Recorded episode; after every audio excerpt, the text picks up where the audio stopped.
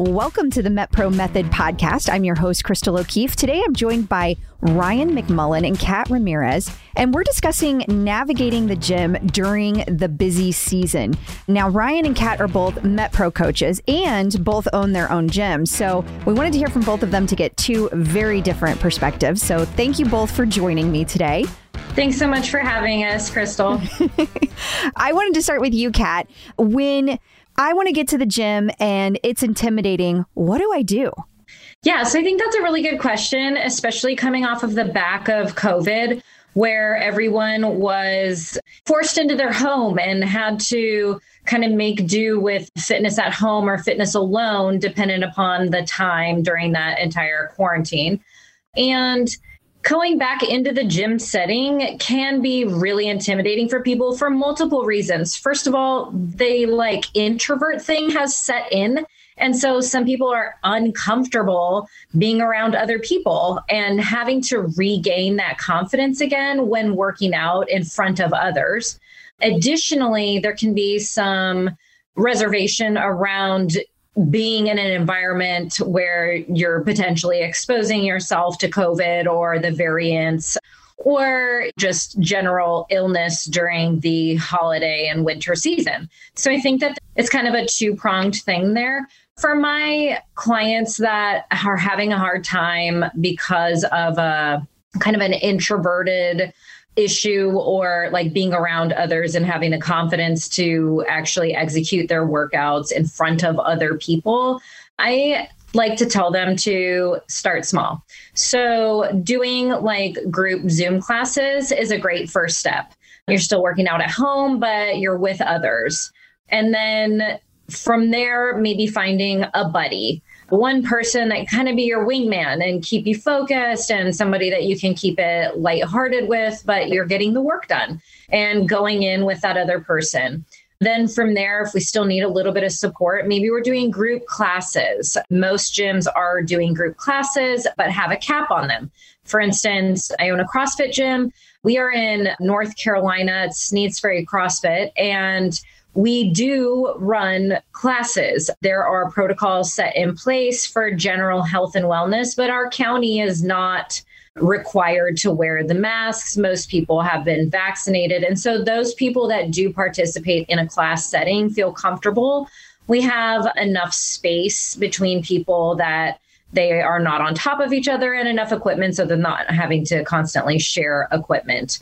So moving into a group fitness setting can be really great in terms of boosting that confidence and getting back in the gym. And then from there, working with a coach is pretty big. Dependent upon your personality type, you might not want to let a coach down. So it holds you accountable to the work that you're supposed to be doing. I have a lot of clients that I do private programming for, both through the gym and through MetPro. And so they have their own private programs based on their specific needs or goals that they want to attain. And they are accountable to me. And so they don't want to let me down and they don't want to have that conversation like, oh, geez, Kat, I didn't do anything that you said. So then they are inclined to do that work. Okay. Those are some really good tips. So do you think that people might feel intimidated by maybe one area of the gym more than others? Like let's say the cardio area versus maybe going into the weights area. And if so, what are some thoughts that they can do about that? Sure. So I think that people are generally fine in the cardio area. You're kind of zoning out. Like there's T Vs. You can like put your music on and do whatever. I mean, I know for me, when I get on a treadmill or something like that, I cannot even look left to right. I'll like fly off of the things. Yeah, so absolutely. I think that like people are generally pretty stationary and okay, like where they are on the cardio machines. Although cardio can be challenging. I actually just had a conversation with a client yesterday and he was like, I hate running. I don't like running. I said, what about like running with somebody? And he was like, I, I hate that even more. And I was like, okay, so um, it can be challenging. But when you're inside of a gym, I think that for most people, it's the weights. And I think that that absolutely differs based on your life experience. I am a female. I did not grow up in the gym. I come from a more traditional family. My father was very old school. And so it was not really heavily promoted to get in the gym and work out and lift weights, right? So most females, unless they're kind of growing up in an era of sport or within a sport, they're not necessarily so comfortable in the weights or doing strength workouts. And then a lot of gentlemen I will hear when they're kind of getting into it, they're like, there's so many machines and like, I just don't know what they do and they're intimidating and like, I don't want to like fall off of one and yeah. embarrass myself or whatever. So I definitely think that the strength section is probably like an area of opportunity for most people.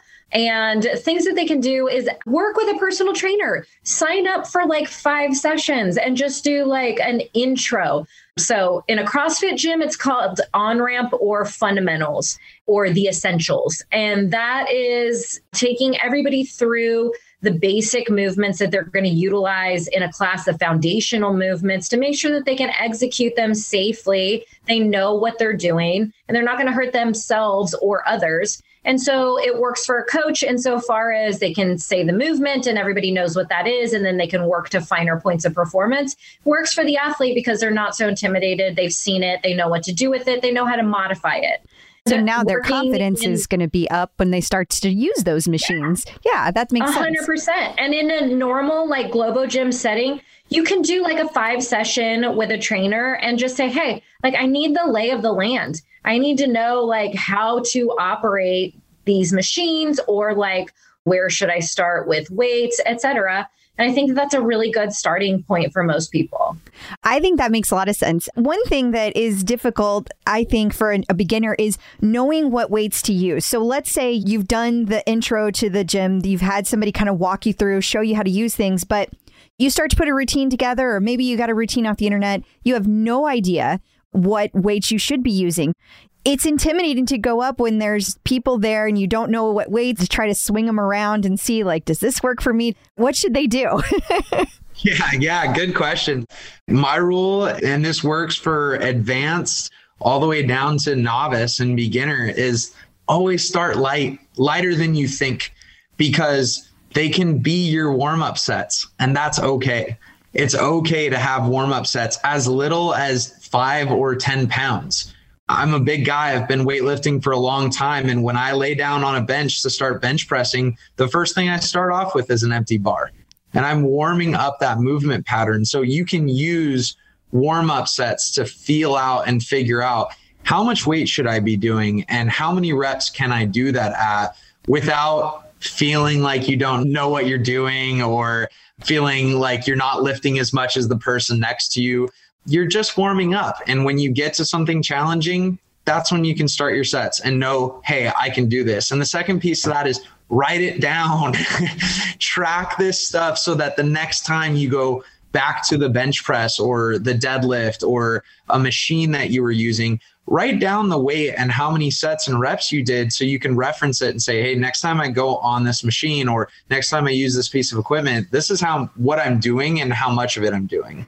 So you brought up a couple of amazing points, but for somebody who's never done it before, that brings up more questions, right? Because if you go into the gym and it's super busy and you go up and you pick up some weights, what is the polite way to do that? Like, do you grab one set of weights and try it out? Or is it okay to get a couple? Does it depend on the gym? How do you handle that?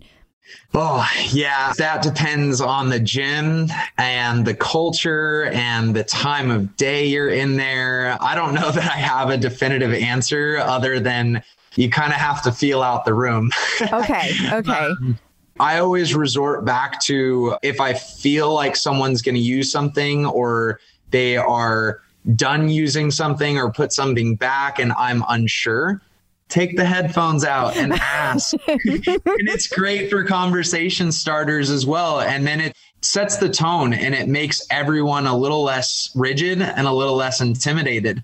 How hard is it to say, hey, I just saw you put those dumbbells back. Are you done with those? Do you mind if I use them? And that person goes, oh, you know what? Thank you for asking. I actually, I have another set. I appreciate it. Oh, that's. And then you wait. That's nice. And then you wait. Yeah. Or they say, oh, thank you so much for asking. No, I'm totally done with those. They're all yours. Great. Thank you. I think I always feel like I'm inconveniencing someone. And so, like you mentioned, write it down, right? But that can take a second to write it down. Mm-hmm. So I personally might feel like I'm a little bit in a hurry to do that because I know that it's busy and everything makes me feel unsure. So that's why I'm asking, like, when it comes to writing it down, like, should you finish what you did and then go write it down? Should you just tap it into your phone? Are there apps people can use? What's the best way to do that?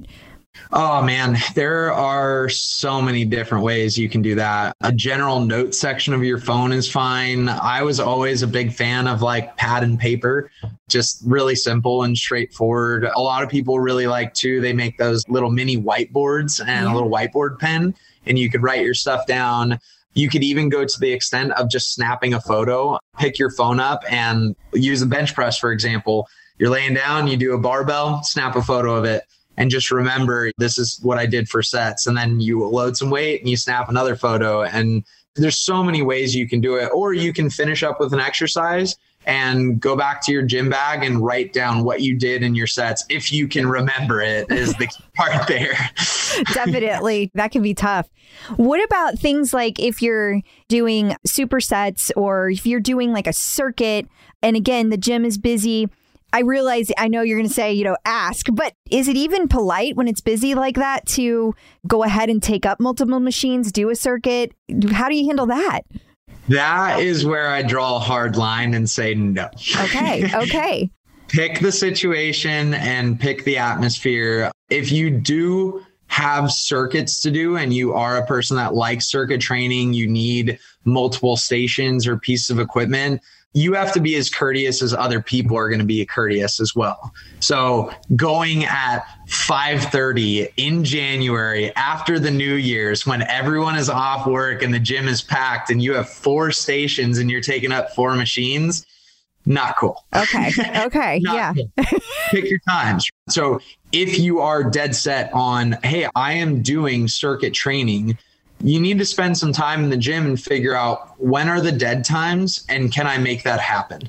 Maybe five a.m. is really busy and it dies down at seven and picks back up at nine and it dies down at eleven. You need to pick those times and work out your schedule so that you're not impeding other people's workouts, because that's just as important as not creating a strain on somebody else. Right. And having said that, being an owner of a gym, are there things that you wish people knew to do, like that they knew they had kind of like, here's some things that just everybody kind of misses the first time they go? Anything like that? Generally, basic etiquette. I stick with a general three things. Put away and clean your equipment, please. Yes. No one likes searching for the dumbbells that they can't find because you left them on a bench somewhere, and nobody likes walking up to a piece of equipment that has sweaty butt prints all over it. Clean and put away your equipment. That's number one.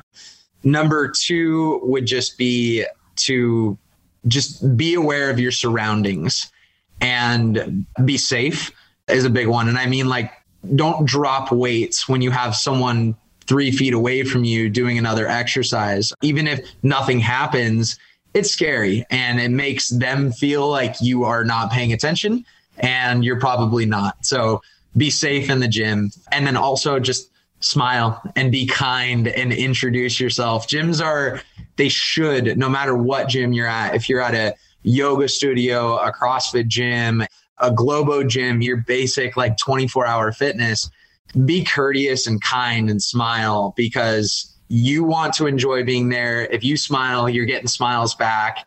They're enjoying being there, and it creates a culture and community around enjoying being at the gym. We need more of that. Absolutely. We could always use more kindness in the world. What if you thought you could handle it and then you do something dumb in the gym? You make a fool of yourself somehow. Like, you went to go do a box jump and it was a little too high. You tripped and now you feel embarrassed. I mean, it was an accident, but you feel embarrassed. Like, Is there anything you should do? Do you just get back up and pretend it didn't happen? Like what? I can feel myself getting red just thinking about doing that because it's something I would yes. do. So we've all done it. I've done it multiple times. Everybody has done it. First of all, if you like hit the corner of a box and need medical attention, obviously seek that out. Make sure there's no like blood pouring everywhere, right? Yes. And then, just get up and try it again. And maybe you need a little bit of a confidence booster. You're probably, your adrenaline's up a little bit. Your heart rate's up a little bit. You're probably like a little like, oh God, I hope nobody saw that. Trying to turn it into a hair adjustment. But I would just say like, get your heart rate back down. For instance, if you're doing box jumps, this is normal with box jumps. It's always like the one that is like the death defying move in the gym, right? Do some step ups until your heart rate comes down. And then maybe stand next to the box and do a couple reps and tuck your knees really high, proving to yourself, yes, I can achieve the height. I'm safe. I'm okay. And then give it another go. But I guarantee everyone has done it. Like everybody. I am the most awkward person ever. So I'll usually like look around like, yep. I did that. Or I'll be like, hey, buddy, can you come give me a hand so I can jump on this box? You want to hold my hand here? So just own it. Also a good way to meet. That's true. That's true. It is a good way to meet people. Okay. Well, thank you so much for the advice today, Kat. Is there anything else that people should consider when going to the gym and they haven't been for a while, or maybe it's their first time that we haven't covered today?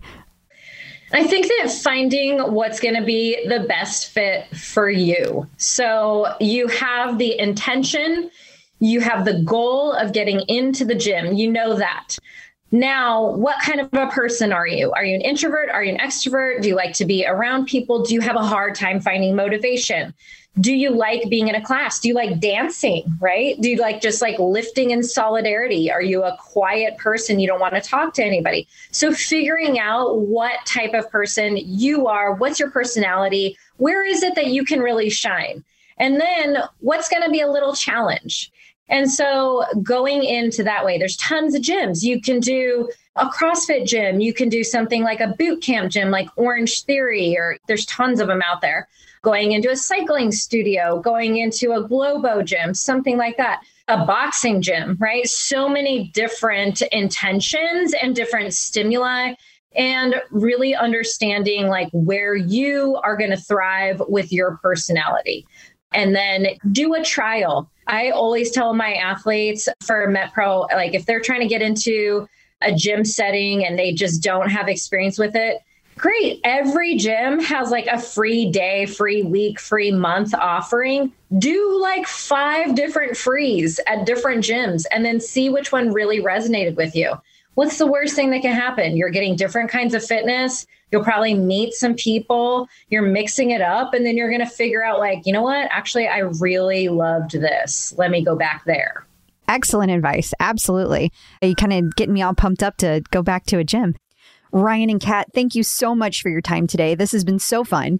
That is all for today. So if you listeners out there want to learn more about this topic or about MetPro in general, please check us out at metpro dot co. You can find the MetPro Method Podcast wherever you find any podcast. Please be sure to rate and review. I'm Coach Crystal with MetPro, and I will see you next week. Until then, remember, consistency is key.